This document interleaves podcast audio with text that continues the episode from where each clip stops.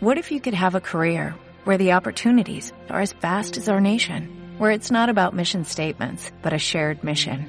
At U.S. Customs and Border Protection, we go beyond to protect more than borders, from ship to shore, air to ground, cities to local communities. CBP agents and officers are keeping people safe. Join U.S. Customs and Border Protection and go beyond for something far greater than yourself. Learn more at cbp.gov/careers.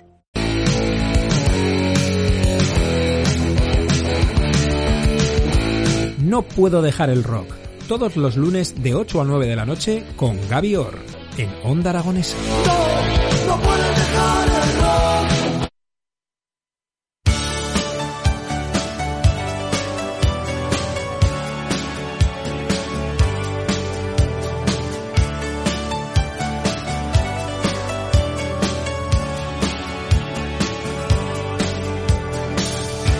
12 y 17 minutos de la mañana y continuamos en las mañanas de Onda Aragonesa. Y como hemos dicho en nuestro informativo, en el Día Internacional del Diseño Gráfico hemos invitado a una de las personas que más sabe en nuestra ciudad de diseño gráfico. Julián Mirallas, muy buenos días. Buenos días, Jimmy. Bueno, hablamos de la efeméride del día de hoy, muy importante porque el diseño gráfico está hasta en nuestro alrededor, está en nuestro entorno. Más de 5.000 impulsos diarios de diseño que, que tenemos con, con los móviles, con las publicidades. Simplemente yendo por la calle ya observamos todo lo que es diseño gráfico. Eh, exactamente, eh, forma parte ya de nuestra cultura, de nuestro entorno, como los iconos con los que estamos acostumbrados a relacionarnos, hasta el punto que yo diría que casi ni los vemos, a no ser que fijemos la atención por algo concreto, sí. Pero forman parte de, de nuestro entorno, de nuestra definición de cultura occidental, cualquier cosa ha pasado por un proceso de que un diseñador gráfico haya tenido que un proyecto en las manos, desde una simple Coca-Cola, por hacer una especie de símil, hasta las paradas de los autobuses, de, de nuestros urbanos, incluso la misma arquitectura y diseño de los autobuses.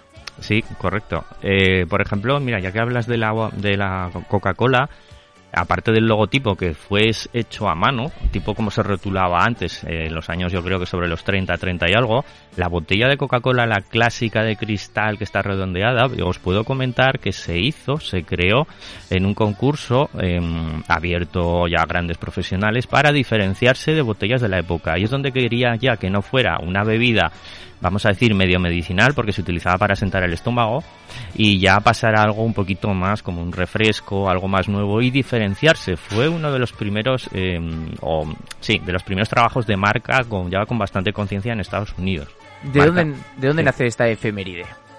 Eh, vale, pues el diseño gráfico, eh, bueno, se, hace desde hace unos años, no, tampoco demasiado, se le da, eh, se le reconoce la importancia al diseñador gráfico en nuestros días. El año exacto no lo sé, que será el 2000 y algo, 2010 o 2007, pero sí que te puedo decir, por ejemplo, que el nombre de diseño gráfico como tal se acuñó por William Aldis desde 1922 porque en la antigüedad no había distinción entre lo que es artistas, por ejemplo, de cuadros y diseñadores. Eh, concretamente, eh, Toulouse-Lautrec y los bohemios era muy normal que hicieran cuadros de, pues bueno, de los sitios donde iban, pues las bailarinas, etcétera, pero también hacían rótulos, o sea, lo que sería cartelería en nuestra época, pues para obras y para anunciar tanto el lugar, como Moulin Rouge, ¿no? Molino Rojo, que conocemos como alguna obra en concreto, teatro, etcétera. Bueno, hablabas de etapas cuando yo creo que el diseño gráfico ha implementado una de las etapas más importantes en su historia, que es la globalización, el hecho de que con, nuestros ordenadores no tengamos la capacidad, pero podemos aprender, podemos interesarnos por ese diseño gráfico, el hecho de tener herramientas como Photoshop, Premiere, bueno, todo el pack de Adobe es lo que nos hace pues acercarnos un poquito más. Sí, ahora digamos que se ha eh, hecho más general se ha hecho accesible a la mayoría de las personas siempre y cuando que conozcan la herramienta y lo más importante, conocer lo que son las, las normas de diseño gráfico, o sea, las directrices. No poner demasiados elementos, el espacio negativo, etcétera. Ese es el esa es la verdadera diferencia entre un profesional del diseño que no es que solo te haga un diseño bonito o atractivo, sino que tiene en cuenta muchas cosas con, digamos, un buen amateur que conoce la herramienta, como puede ser Photoshop o Illustrator o el programa que sea, y no trabaja tan bien eso. Hay buenos amateurs que, ojo, para mí son también diseñadores, ¿eh? porque tienen un buen nivel y un buen conocimiento de, de esas normas para un buen hacer, un buen diseño. Hay que saber valorar el buen trabajo, el hecho de mirarte tres tutoriales de YouTube sobre Photoshop no te hace diseñador gráfico. Uy, ojalá fuera tan fácil y tan rápido. No, no, se necesitan años y años de trabajo para tener un, digamos, una soltura buena. Yo diría que nunca se acaba de, de aprender o de experimentar porque realmente algo que nos pasa a los diseñadores en general, gráficos sobre todo, pero también de producto, de web, es que puede, tenemos que decir a un punto de decir, vale, el trabajo aquí lo dejamos acabado porque cumple los requisitos del cliente y las expectativas. Si quisiéramos ir puliendo, ir innovando o ir evolucionando el diseño, nunca acabaríamos. Es que es lo que tiene, es como el, con la música, el diseño al igual que la música es la grabación en ese instante de la idea. No vale luego dentro de tres meses volver a retocar, porque si no estaríamos toda la vida con un mismo proyecto.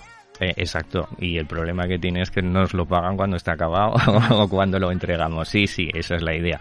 Pero bueno, siempre y cuando el diseño cumpla los requisitos, que eso sí que se debería tener planteado en lo que se llama el briefing o en español el informe del cliente, ya, ya estaría bien hecho. Porque hay diferentes tipos de diseñadores gráficos, ¿no? Hay diseño del producto, hay diseñador gráfico, diseño de logotipos, de branding.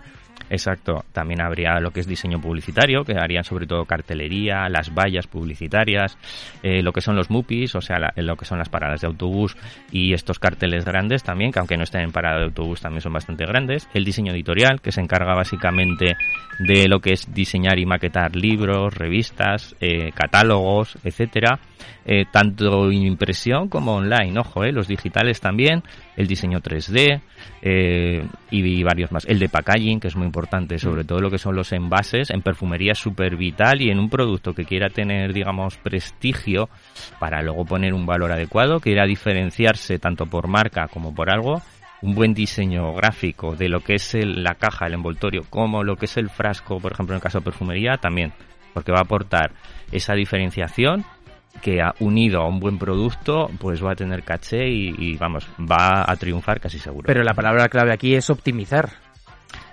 Eh, bueno, podría ser, no sé, desde mi eh, experiencia, optimizar un producto es la manera de hacerlo pues, em, más sostenible, más aunque luego veas otro tipo de productos que te pueda llamar más la atención y llevarte a la compra por ello. Vale, eh, la palabra optimizar es que es difícil porque ten en cuenta que el diseño es creativo. Entonces, optimizar un proceso creativo es muy complicado porque cuando se habla de optimizar generalmente es con algo que conocemos y cada diseño es un proyecto nuevo que no deberíamos pensar tanto en venga en que sea el en que cumpla los requisitos en el menos tiempo posible eh, eh, no hay una no hay un tiempo acordado no hay siempre eh, yo parto de un proceso mm. realmente el diseño la clave para un buen diseño profesional es estar en un proceso profesional que vas evolucionando el trabajo hasta que llegas a ese resultado que dices, vale, muy bien, me gusta, cumple los requisitos y tal.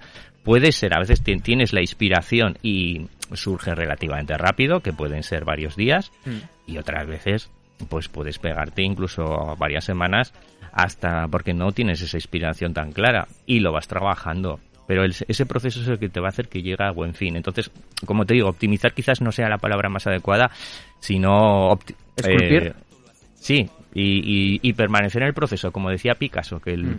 que la inspiración te pille trabajando. El que era un creativo, eh, los artistas lo saben, que es que la, la musa, la inspiración no te llega siempre.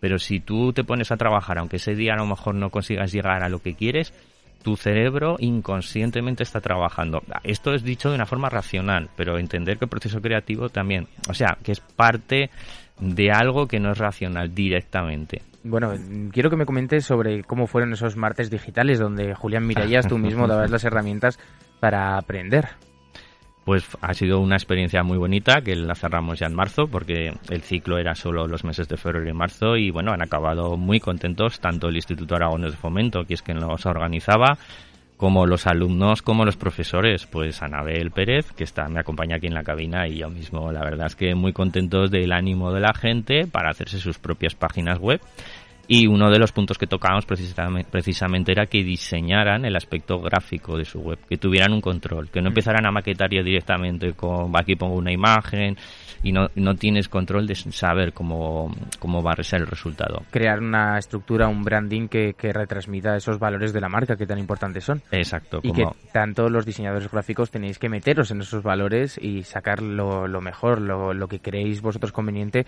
en esa estrategia de marketing para, para realizar vuestro trabajo.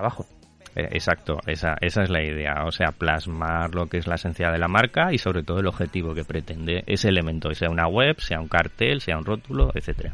Bueno, eh, también un diseñador gráfico tendrá que saber de todo, tendrá que saber de cámaras, tendrá que saber de vídeo, tendrá que saber cómo tratar las imágenes, si se puede quemar, las ISO, si hay que, si hay que tirar a 3200, a 200, eh, es todo un mundo.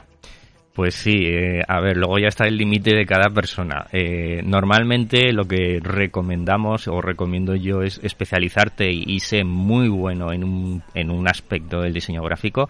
Ojalá pudiéramos ser como Leonardo da Vinci, que era bueno en casi todo, o Miguel Ángel, por ejemplo, que eran grandes artistas y grandes personas, ¿no?